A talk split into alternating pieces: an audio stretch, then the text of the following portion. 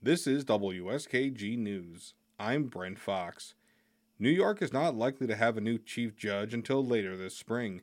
Governor Kathy Hochul said she will likely not ask the state Senate to consider a second nominee until the budget is finished sometime in April.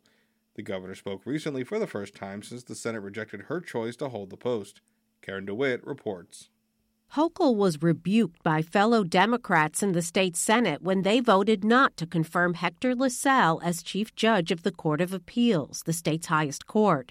The governor, who had urged for a full Senate vote even after the senators said they would not support LaSalle, says she will simply try again. She's asked the state's Judicial Nominating Commission to suggest a new list of potential nominees. There's a committee of individuals, about 12 members, who take applications. That process is going on right now, and then they look at the qualifications and recommend to me someone among seven that I would choose. But Hochul says with the state budget due April 1st, she will put off what could be another contentious process until later in the spring. Several Democratic senators warned Hochul as early as last summer when former Chief Judge Janet DiFiore resigned that they wanted a new chief judge who would steer the state's highest court back to more liberal values and decisions. Court scholars have documented that the court under DiFiore and other appointees of former Governor Andrew Cuomo leaned conservative in recent years. Hochul did not heed the senator's concerns, however. She selected LaSalle, a moderate who heads the state's largest mid level appeals court, as her choice.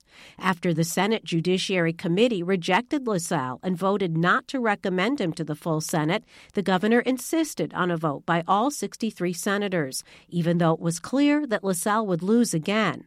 Hochul says despite the rejection, she will not do anything differently this time around. I will always do what I did before and will do in the future, and that is select the person I think will be the best individual, the best person to lead an extraordinary court. The governor says she's also looking for a nominee with management experience because the job also involves running the vast $3 billion state court system.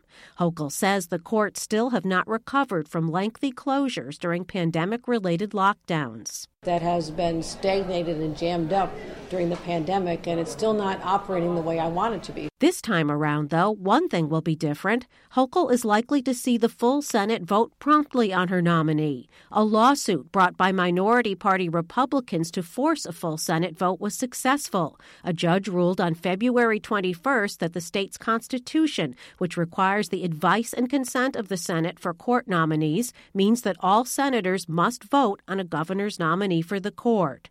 Whether or not the next nominee will be approved by the Senate, though, remains an open question. In the meantime, Hochul says the disagreement won't detract from reaching agreement on a state budget. Senate leaders say they also want to set aside their differences over choosing a chief judge and focus instead on the spending plan. In Albany, I'm Karen DeWitt.